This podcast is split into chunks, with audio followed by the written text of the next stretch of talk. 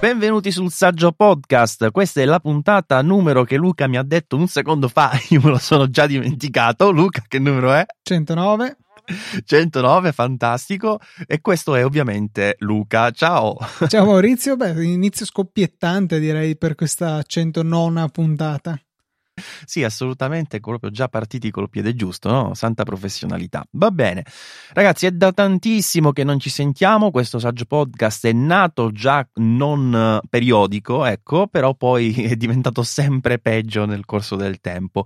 Però anche voi non è che ci state così cercando, diciamo, eh? Non, negli ultimi periodi non abbiamo visto più delle recensioni, qualche email, qualche tweet, insomma, non abbiamo ricevuto più vostri feedback e quasi quasi ci dimenticavamo del del saggio podcast, ma ovviamente non è una cosa possibile, Luca, no? Eh no, assolutamente non è possibile. Però, ops, forse ho cancellato tutti i feed RSS. È per questo che nessuno ci diceva niente, perché siamo spariti da internet. no, con tutta l'ansia da backup che ho, direi che questo è abbastanza improbabile. Poi, tra l'altro, ogni tanto per Easy Apple, ma immagino sia così anche per il saggio podcast, ci scrive qualche ascoltatore che ci dice: Guardate, io ho tutto l'archivio di tutte le puntate che avete pubblicato. Quindi, se avete bisogno di recuperare qualche cosa dal passato, fatemi un fischio. E sicuramente così anche per il podcast. Fantastico, io invece non le ho mai salvate, se succede qualcosa le abbiamo perse tutte, anzi l'altra volta, anzi più che l'altra volta, forse sono passati cinque mesi, una roba simile, ho sentito Federico che eh, ricordava qualche utente eh, del podcast video che avevo fatto io nel lontano forse 2000 12, una roba, cioè forse anche prima, eh, quello è il mio primo Mac, no? E allora sì, mi sono detto, cavolo, ma vuoi vedere che forse, perché l'ho tolto da internet a un certo punto perché si riferiva a qualcosa tipo Leopard forse, quindi non era proprio Potresti aggiornatissimo. mandarlo diciamo. al eh, Internet Archive, hai presente il sito che preserva il passato, ecco lì magari sarebbe adatto. No, comunque alla fine gira che rigira sono riuscito a trovare tutte le puntate. Anzi, di quasi tutte ho trovato persino proprio il footage, il materiale originario, insomma, quindi eh, simpatica come cosa. Beh, insomma, veramente gli archivi sono, sono, sono, da tenerci, sono da tenerci, è bellissima. Vabbè, sono da tenere con gran cura perché poi ti viene in mente, non lo puoi prevedere, tra 10 anni, 15 anni di vedere quella cosa lì e te la sei persa per sempre se non fai attenzione.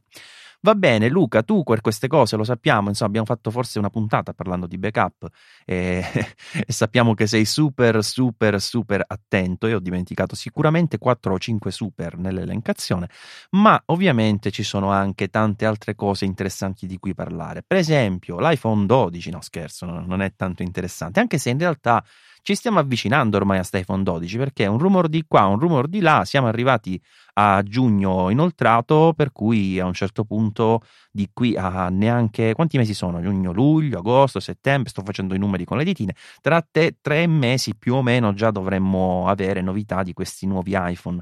Quindi, visto che l'ho citata sta cosa, tu come, come ti senti? Sei positivo oppure è l'anno che schippi? No, dovrebbe essere il mio anno in teoria, però sto cercando di fare una cosa che eh, in passato ho fatto solamente per i film di Star Wars, cioè ignorare i rumor completamente. Quando vedo un titolo che parla di cosa potrebbe succedere, mh, mm, lo ignoro, così che sarò più stupito al keynote quando lo, lo, presenteranno. Magari non serve a niente e forse è anche un po' poco professionale da parte mia in quanto podcaster che tratta questo ambito della tecnologia. Però boh, quest'anno sto provando a viverla così, vediamo un po' com- come va. Eh, sono fiducioso che come al solito ci saranno delle innovazioni. L'unica cosa che ho sentito perché ne hanno parlato parlato in un podcast che si vocifera della rimozione totale della porta Lightning, non so se già quest'anno o l'anno successivo, quindi non per, eh, per passare a uno standard come USB-C, che tutto sommato potrebbe essere anche gradito, ma la rimozione totale, niente cavi, solo ricarica wireless, che mi sembra eh, francamente demenziale perché è un, ancora peggio ecco, de, del della rimozione del jack delle cuffie che non mi aveva impattato eccessivamente la mancanza del jack di ricarica pur, eh, pur stante il fatto che lo carico il più delle volte con la ricarica wireless mi darebbe non poco fastidio perché c'è una cosa in cui la ricarica wireless assolutamente non batte quella cablata e cioè che è possibile fare la ricarica rapida cioè con un caricabatterie USB-C di potenza adeguata è possibile reintegrare molto rapidamente la batteria dell'iPhone, non è invece possibile farlo con una ricarica wireless.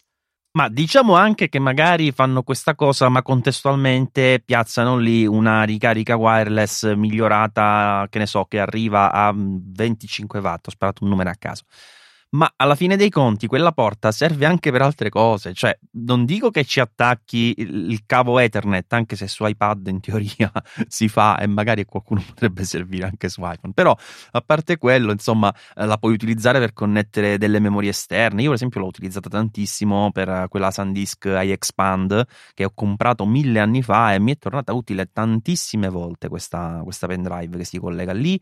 Eh, e poi a parte il discorso del supporto alla ricarica ricarica wireless che io adoro per carità, no? E, e a parte anche il fatto della velocità maggiore a parità di eh, anno, diciamo, rispetto alla ricarica con cavo, rimane secondo me il fatto che il cavo più o meno, un cavo legacy lo becchi dappertutto, no? Mentre eh, il, la basetta wireless c'è tanta gente ancora oggi che ha un iPhone 11 e non la usa per una questione cioè, che ti dice ma che me frega non mi serve io l'attacco il cavo e basta no? quindi comunque c'è anche una minore diffusione e si limita una possibilità utile in tante circostanze del tipo ti trovi da un'altra parte non hai il tuo cavo perché non sei a casa tua non hai tuo, eh, la tua basetta eh, wireless e nell'ambiente in cui ti trovi magari non ce l'ha nessuno e non puoi caricare il telefono. Non lo so io spero che non sia questo l'anno. In realtà ho sentito che è più probabile che se ne parli per il successivo anno anno che questo rimarrà con Lightning, eh, ma di, di, di, sicuro è una di quelle cose che tecnicamente si può definire una stupidata, cioè che cavolo mi serve togliere, vabbè, cose che fa Apple insomma. Tra l'altro anche l'assenza del, della porta audio io ancora oggi non è che l'ho digerita, cioè un sacco di volte è una cosa che mi dà fastidio parecchio insomma e non ne ho visto nessuna utilità, cioè che, che hanno fatto, che, che, quello spazio che ci hanno messo, avevano detto che avrebbero messo qualcosa, non mi ricordo che cosa, forse no, il Taptic Engine no perché ci stava già, eh, quindi che diavolo hanno messo? Una batteria al posto di quello spazietto? No, non si sa, vabbè. Luca, a proposito di iPhone 12, un'ultima cosa volevo dirti giusto una curiosità anche per i nostri eh, ascoltatori, perché ehm, si sta parlando, io l'unica cosa che so, io non li ho seguiti neanche i rumor, devo dire, però so una cosa perché me ne, me ne hanno parlato gli utenti e quindi mi sono andato ad informare, eh, cioè che pare il prossimo iPhone 12 base, che a quanto pare dovrebbe avere uno schermo da 5,4 pollici, partirà da 649 dollari con 128 GB. Ora perché ti dico questa cosa? Perché molti utenti quando si parlava dell'iPhone SE dicevano "Eh, ma guarda che che si mormora già che arriverà un iPhone da 600, quindi già da 649, cioè 600 euro. E quindi volevo precisare questa cosa: 649 dollari. Non sono 600 euro in nessun pianeta eh, in cui c'è Apple, perché per Apple non dovete guardare il cambio eh, dell'euro del dollaro, ma dovete intanto considerare che manca la parte, come ben sapete, delle tasse. In più, comunque, a parte questo, il cambio che applica Apple non è mai stato uno a uno um, in termini proprio di dollaro, anche applicando il cambio euro, perché comunque vanno a considerare il fatto che da noi devi esportare il prodotto, la logistica costa di più e via discorrendo. Quindi, alla fine dei conti, 649 dollari, bene che vada, saranno qualcosa come eh, vediamo, vediamo se riusciamo a dirvelo al volo, qualcosa come più o meno 820 euro, secondo me 839, 49, 29, insomma, una cosa del genere. Quindi eh, il prossimo iPhone 12 comunque non sarà l'iPhone economico, ecco, giusto per chiarire questo aspetto. Ma una cosa interessante di sicuro è quella che avverrà, Luca, il 22 giugno, giusto? Sì, dovrebbe essere quella la data dell'inizio della WWDC, lunedì 22 giugno, confermo. Eh, non ci hanno ancora spiegato bene come funzionerà, visto che per la prima volta si tratterà di un evento totalmente remoto, nel senso che per ovvie ragioni non hanno potuto organizzare la solita conferenza con migliaia e migliaia di sviluppatori e altretta- quasi altrettanti, insomma, ingegneri Apple disponibili per domande e chiarimenti. Quindi tutto si svolgerà online, tutto sarà in streaming e poi in differita. E da capire, cioè, come dicevo anche su Easy Apple, sono curioso di vedere se davvero faranno delle dirette oppure se ne approfitteranno per preparare eh, dei, degli interventi perfetti, sia dal lato mh, dei veri e propri eh, talk per sviluppatori, sia anche la parte che più ci interessa come semplici appassionati del marchio, e cioè il keynote di apertura, cioè lo faranno nel mondo bianco di Johnny Ive oppure sarà comunque su un palco davanti a un, un teatro vuoto? Bella domanda. Uh, io l'unica cosa diciamo che vedo di tra virgolette interessante rispetto al solito è che eh, se in realtà loro non avranno, non si porranno dei limiti riguardo alla diffusione non tanto del keynote quanto poi uh, delle, del, delle, sessioni successive, no? potrebbe essere interessante seguirle in diretta anche per gli altri che sono iscritti ma che non sono lì di persona, perché solitamente mi pare che lo puoi fare solo dopo, cioè eh, poi le caricano, mi pare, no? tutti gli interventi sì, li sì, dovrebbero sì, caricare, però non li puoi fare in diretta, quindi non lo so, te li devi andare a cercare, secondo me è leggermente diverso. Invece se mh, vederli vederli in diretta potrebbe essere una cosa abbastanza, abbastanza interessante, anche perché poi alla fine le cose ghiotte finis- finisce che ti arrivano prima per uh, vie traverse, quindi non ti metti neanche a guardarti le cose e ti perdi delle informazioni interessanti. Quindi quello è un aspetto che per me potrebbe essere abbastanza valido di questa nuovo, nuova struttura. Però per il resto dovrebbe mm, il keynote mh, mm, effettuarsi più o meno come già succede da diverso tempo. Difatti, ehm, volevo anche quest'anno avevo pensato ancora una volta di dire: vabbè, riprendo a fare la diretta del live, ma in effetti non ne vale assolutamente la pena, soprattutto ora che, eh, bene o male, anche quelli che eh, prima andavano di persona andranno a guardare eh, su internet. Figuriamoci chi si va a vedere noi che facciamo un live che sia audio o video, insomma, quindi magari ci facciamo poi una chiacchierata subito a seguire. Comunque, WWC che ehm, diventa abbastanza interessante questa volta perché potrebbe essere una di quelle che si ricorderanno negli anni, come ad esempio eh, nel 2005, se non ero, sì, 2005, quando Jobs eh, confermò il passaggio ad Intel che si era già vociferato per diversi mesi eh, tra l'altro con quella slide che mi ha fatto notare eh, oggi Razziatore che io non avevo notato che è stata carinissima praticamente eh, c'era scritto it's true no? però con la E che scendeva giù tipo nel logo Intel quindi vedevi quella schermata e già capivi eh, di cosa si trattava e quindi eh, questa volta la notizia che a quanto pare dovrebbe arrivare almeno secondo le fonti di Gurman che come sappiamo sbaglia poche volte quindi a meno che proprio Apple stessa non sia costretta a cambiare i suoi um, i suoi obiettivi, diciamo a breve termine, eh, dovrebbe eh, essere annunciato appunto il passaggio da Intel ai processori ARM fatti in casa, quindi simili, diciamo, a quelli che abbiamo su iPhone e, e su iPad. Però questa notizia che eh, appunto potrebbe arrivare veramente tra meno di due settimane, eh, in realtà conserva anche tutta una serie di punti interrogativi, alcuni sui quali abbiamo già riflettuto eh, in passato, per carità, perché non è la prima volta che se ne parla, d'altronde se, se, se si arriva a questo step è solo perché, come eh, probabilmente già successo negli anni passati, ci hanno già lavorato tanto dietro le quinte, no?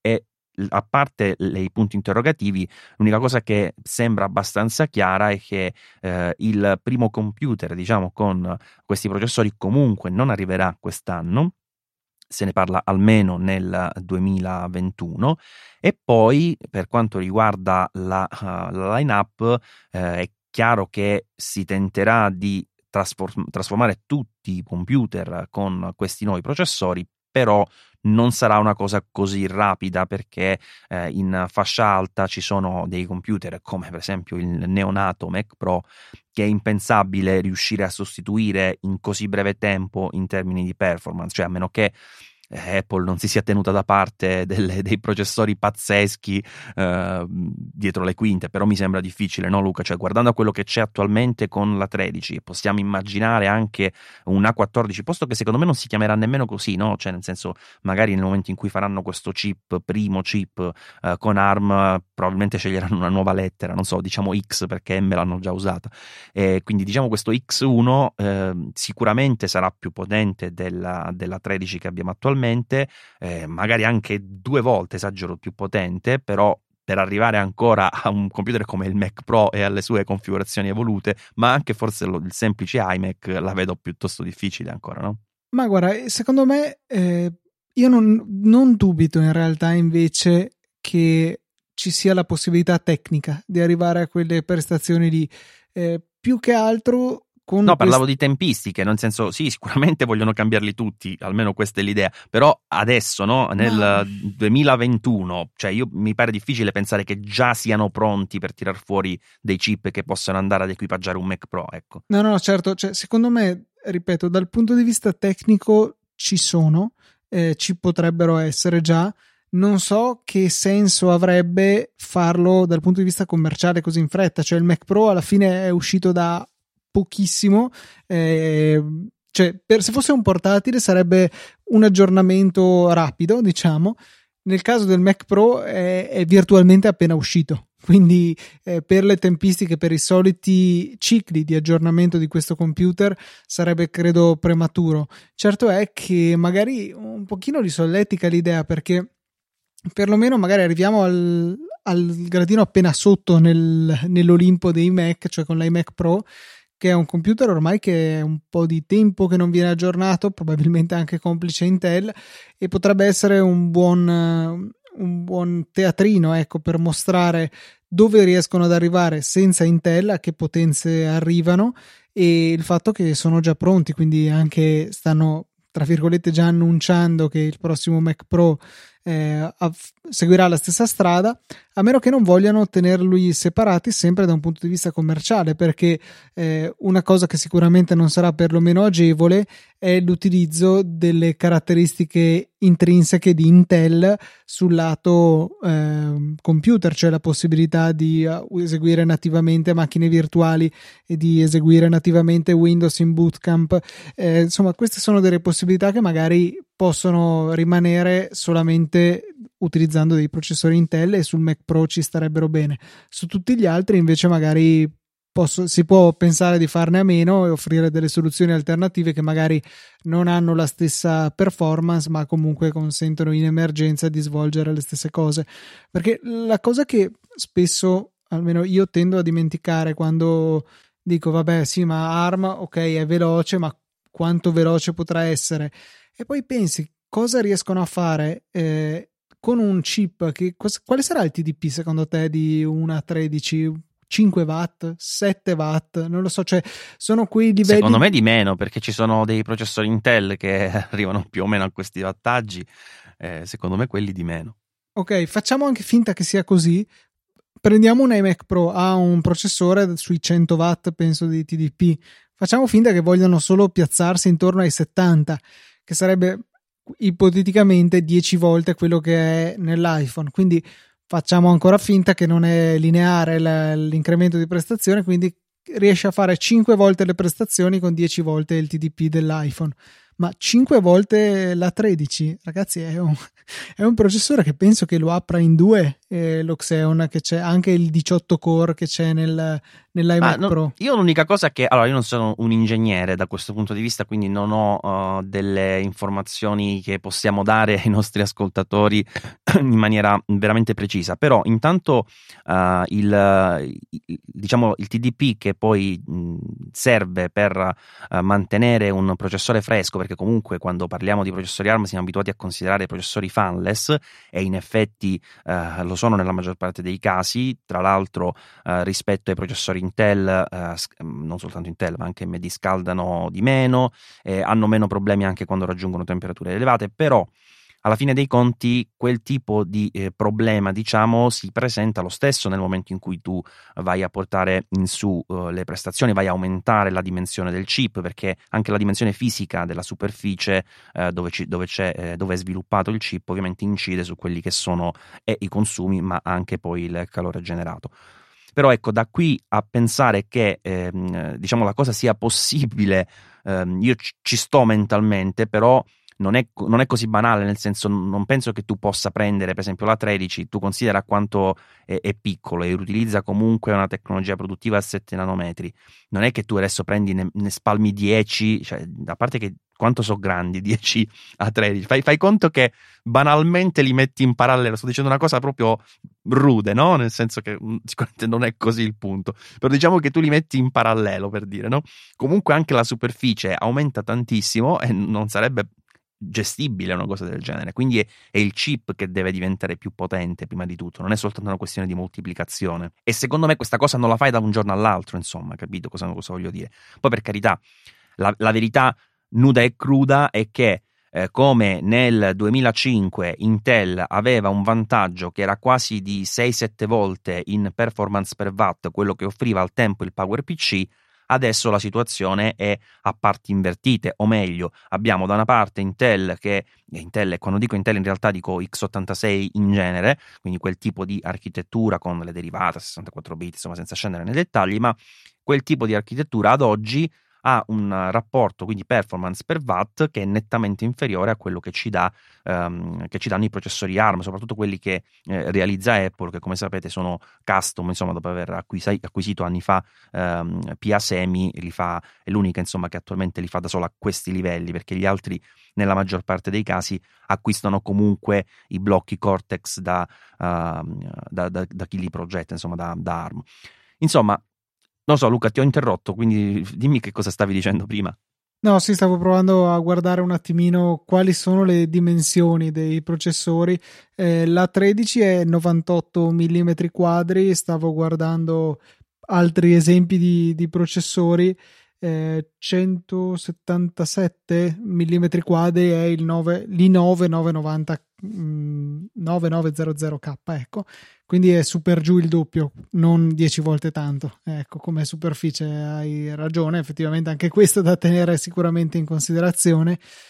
Comunque, boh, diciamo che io un po' per dati, un po' per perché me lo sento dentro, ho, ho, molta fiducia nelle possibilità di raggiungere veramente prestazioni di rilievo. A questo punto metti un po' in dubbio il fatto che sia possibile quest'anno, un po' come dicevi tu, però cioè, dobbiamo anche guardare al livello di incremento prestazionale anno per anno che abbiamo visto, cioè forse l'anno scorso ecco con la 13 c'è stato un leggero rallentamento, ma eh, anno dopo anno invece andavamo praticamente a raddoppiare le prestazioni ogni volta. O giù di lì era veramente una salita ripidissima delle performance di questi processori Ora, sicuramente avendo la possibilità di consumare di più, perché già in un portatile lo si può fare, eh, in un fisso ancora di più, eh, magari possono fare diversi compromessi che sul lato mobile li obbliga a non a scegliere la versione che riduce il consumo, eh, magari a, a costo di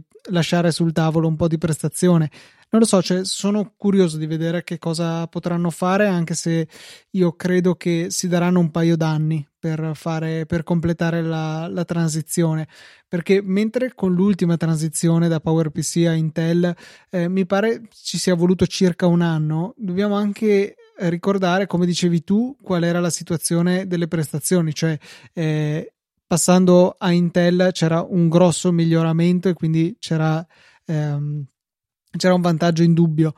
Non si lasciava tanto però indietro, cioè un po' di compatibilità con vecchi software comunque eh, disponibile tramite Rosetta che grazie alla potenza molto superiore di Intel andava a ridurre molto l'impatto prestazionale di questo tipo di emulazione.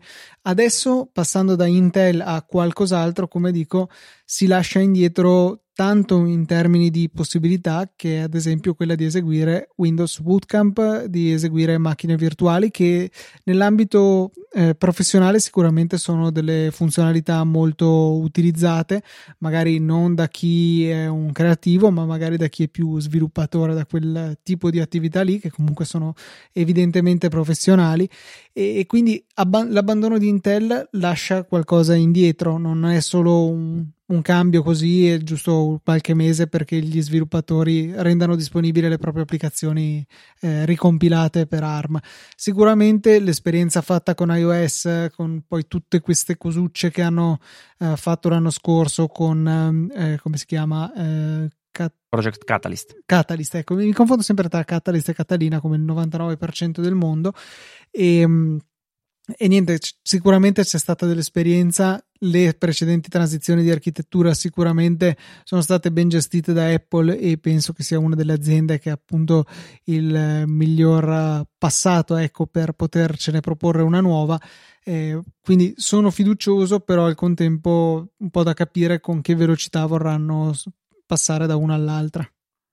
Allora, in quello che hai detto mi hai fatto venire in mente almeno tre riflessioni, vediamo se le riesco a ricordare tutte. La prima sulle tempistiche, secondo me è basata o comunque deve essere basata su una riflessione che se, al momento non è facile fare, ma in realtà bisogna fare, cioè che quando Apple nel eh, 2006 poi in realtà ha iniziato a passare da PowerPC a Intel, aveva Intel che faceva i processori e non uno. Aveva già Intel che aveva una linea di processori, quindi doveva scegliere come al supermercato, dice allora in questo ci piazza quello, in quello ci piazza quell'altro e aveva finito sostanzialmente. Sto esagerando, ma il succo è quello, cioè i processori c'erano già perché Intel li faceva a prescindere.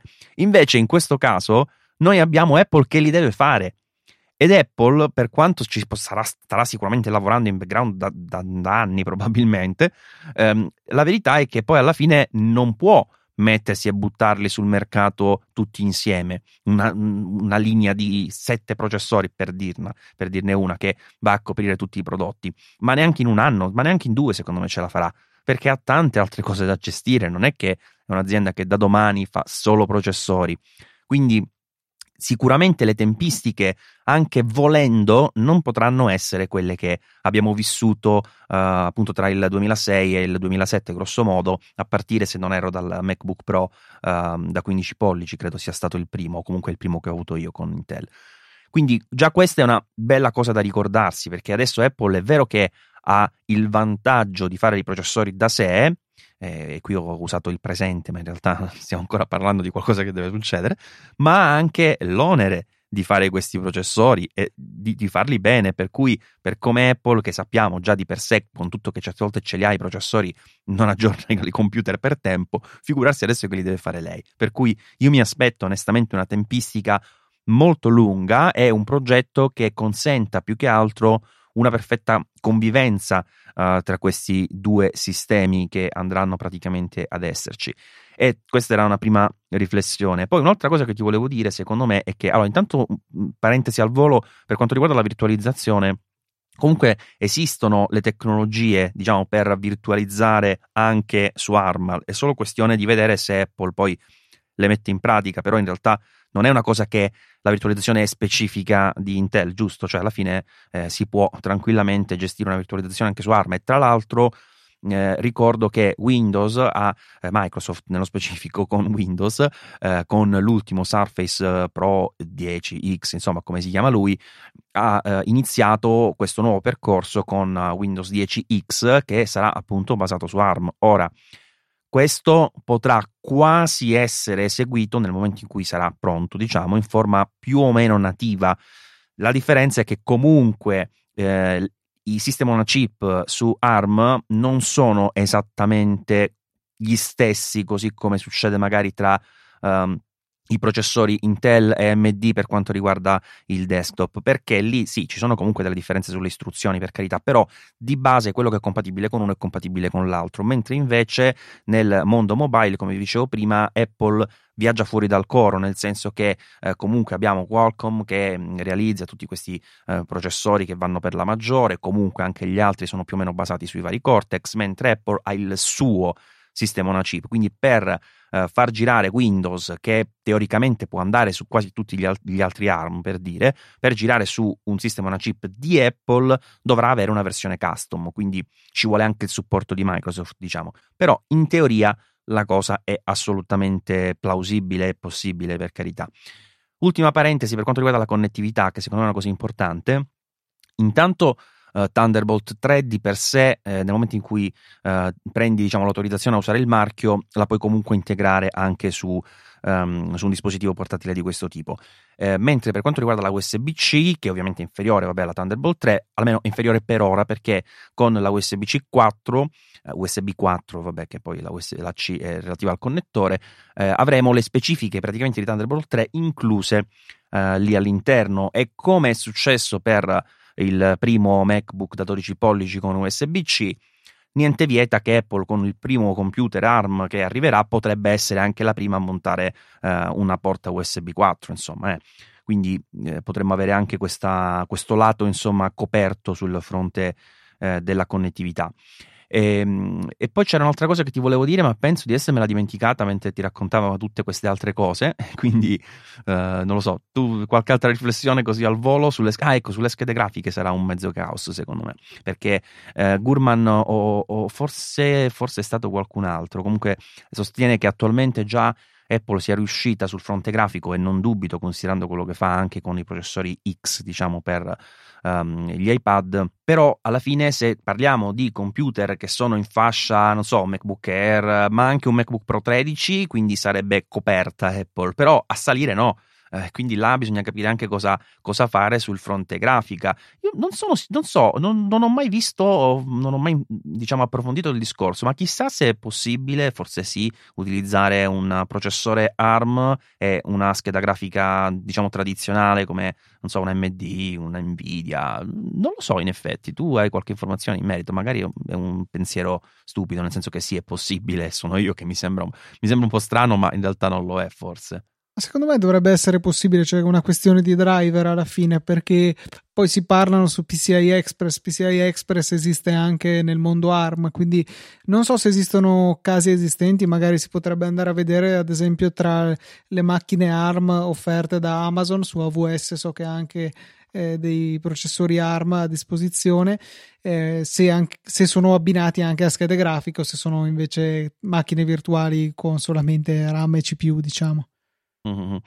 Comunque sicuramente c'è tanto lavoro da fare e quello che Apple annuncerà adesso, se poi sarà confermato il 22 giugno, eh, sarà un passaggio che comunque non, uh, non, si può prevedere così repentino, diciamo, eh, ma soprattutto che richiederà un supporto importante da parte degli sviluppatori, sia i piccoli, anche gli indie, diciamo, che però diciamo sono quelli più più, più, agili, no? Perché alla fine eh, uno sviluppatore magari che lavora in proprio, che sono in un team di due o tre persone, dire da adesso rifacciamo questa cosa, la, la, rendiamo compatibile con ARM, con tutto che Apple sicuramente fornirà dei kit di sviluppo, anche dei sistemi per fare delle conversioni abbastanza agevoli, alla fine per loro non sarà un grandissimo impegno, nel senso che bene o male eh, un'azienda invece del calibro di Adobe, per dire, nel momento in cui dice eh, prospetta di cambiare architettura alle proprie applicazioni, significa veramente un terremoto. Infatti, quando si è passati da, um, da PowerPC a Intel, credo che prima di vedere una versione compatibile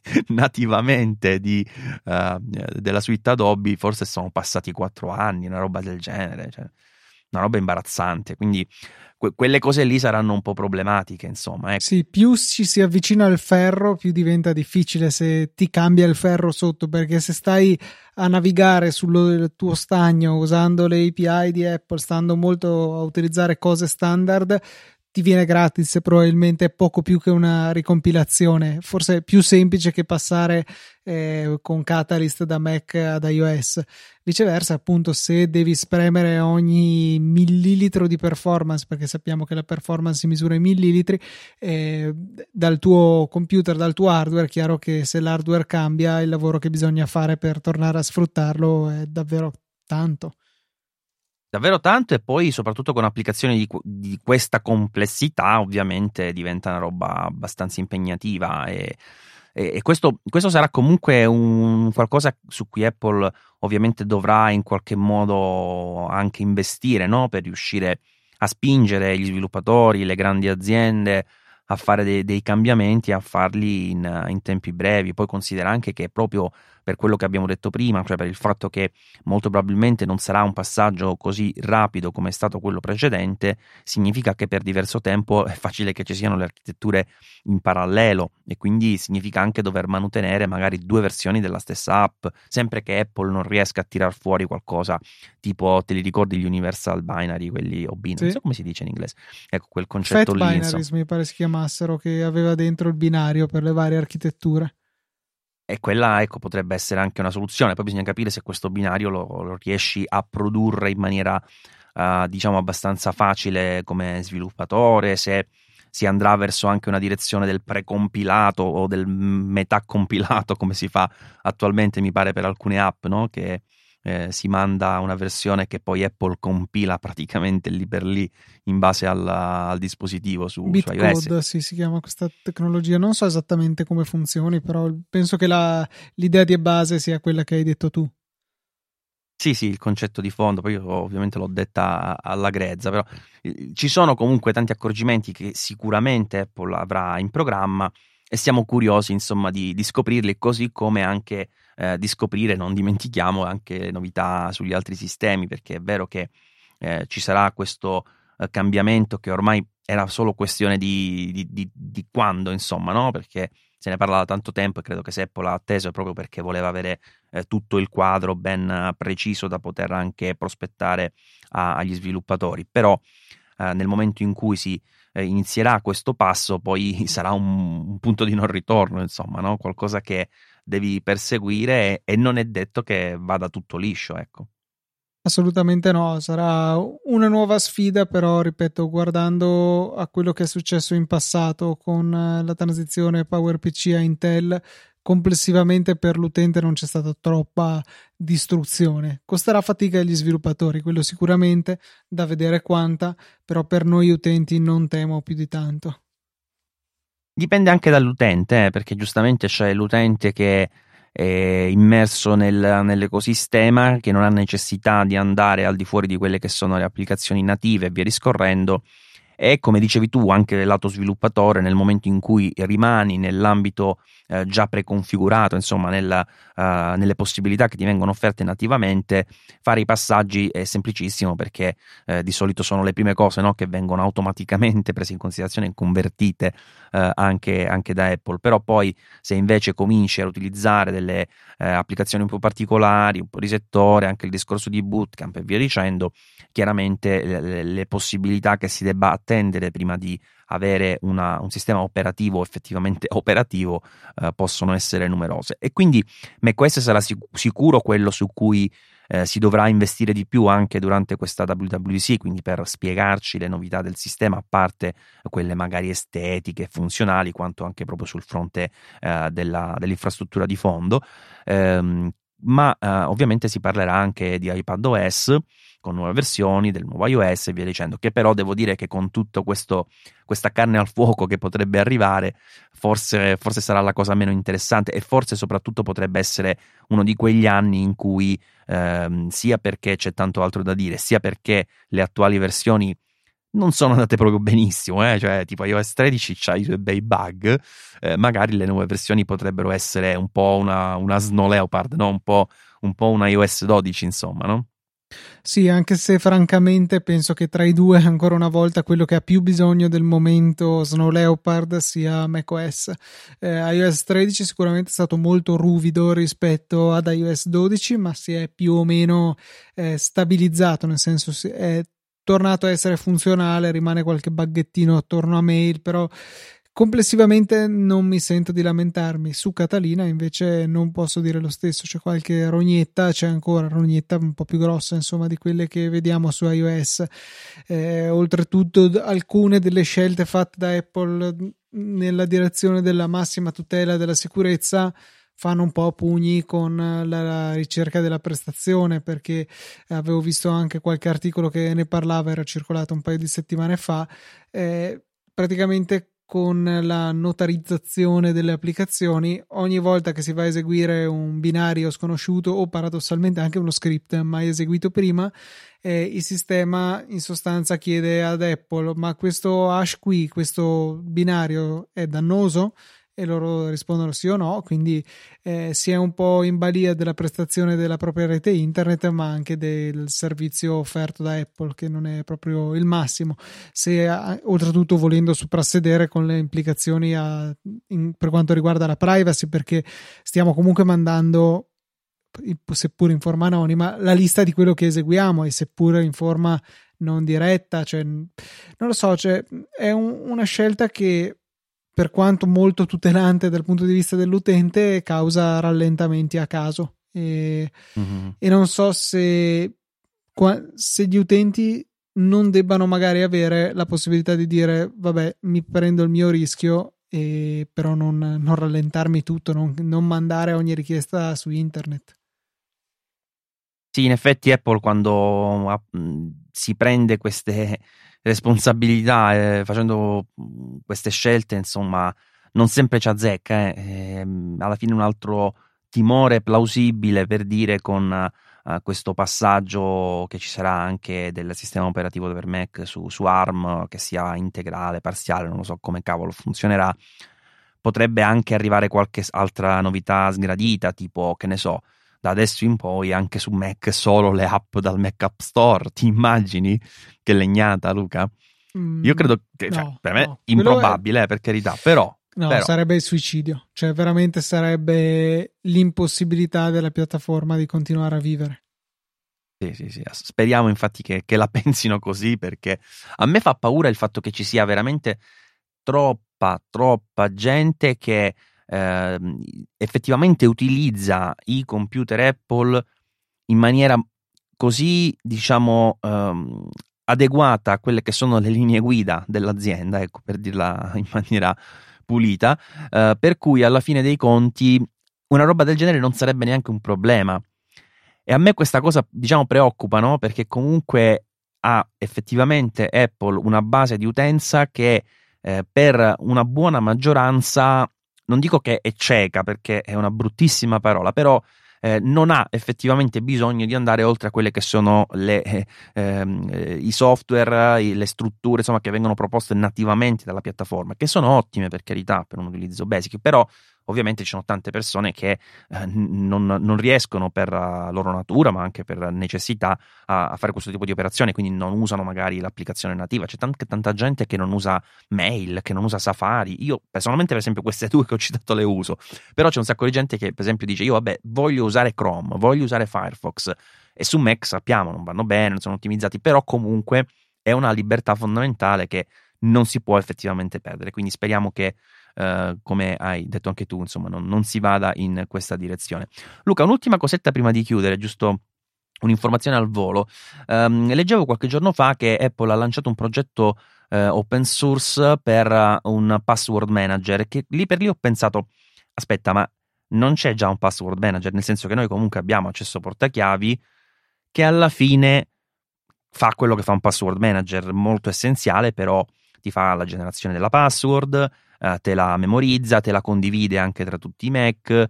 Uh, quindi di fondo, Mac e ovviamente anche su iOS, quindi di fondo già diciamo il sistema Apple ce l'ha, insomma, per gestire questa cosa anche nel cloud. Um, però ecco, perché fare secondo te questo sistema open source per il password manager? Cioè, qual è l'obiettivo di Apple per te? Magari eh, non lo so, cioè, l'obiettivo non te lo so dire ti so dire senz'altro che Keychain, il portachiavi, è inadeguato secondo me come password manager. Cioè, veramente appena hai una mezza necessità in più, che può essere una cosa incredibile e mirabolante, come copiare una password, diventa immediatamente scomodo se paragonato a soluzioni di terze parti. Quindi il volersi allineare è sicuramente una spinta che secondo me Apple deve sentire, cioè offrire almeno qualche cosa di più. Ehm, è un po' come l'app Note, no? era estremamente scarna ed essenziale, l'hanno portata a essere un valido supporto, una valida opzione per chi non ha necessità eccessivamente complesse. Eh, il password manager di iOS e macOS ha bisogno di fare questo passo, quindi quindi questa è la motivazione. Sul perché poi abbiano deciso anche di mandare avanti in parallelo questa iniziativa open source, francamente non lo so.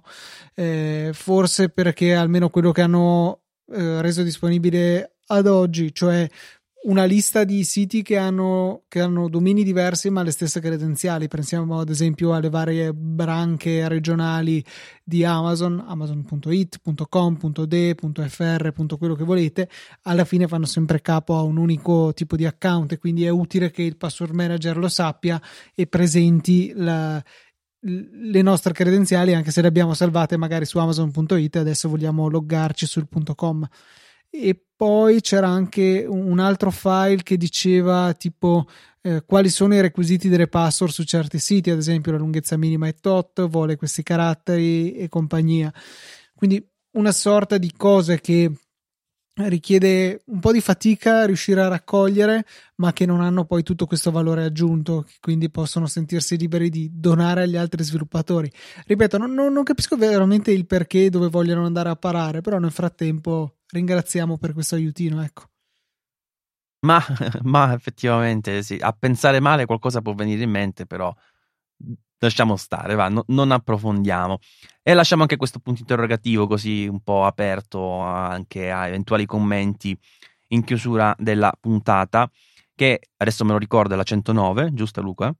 Eh, corretto, sì. Eh, eh, ho chiesto per sicurezza, e che ovviamente arriverà tra pochi giorni per voi, forse tra pochi minuti, eh, mentre la 110 potrebbe, credo sicuramente, anzi, arrivare dopo questa WWDC a questo punto, così magari c'è qualcosa di davvero interessante da, da approfondire.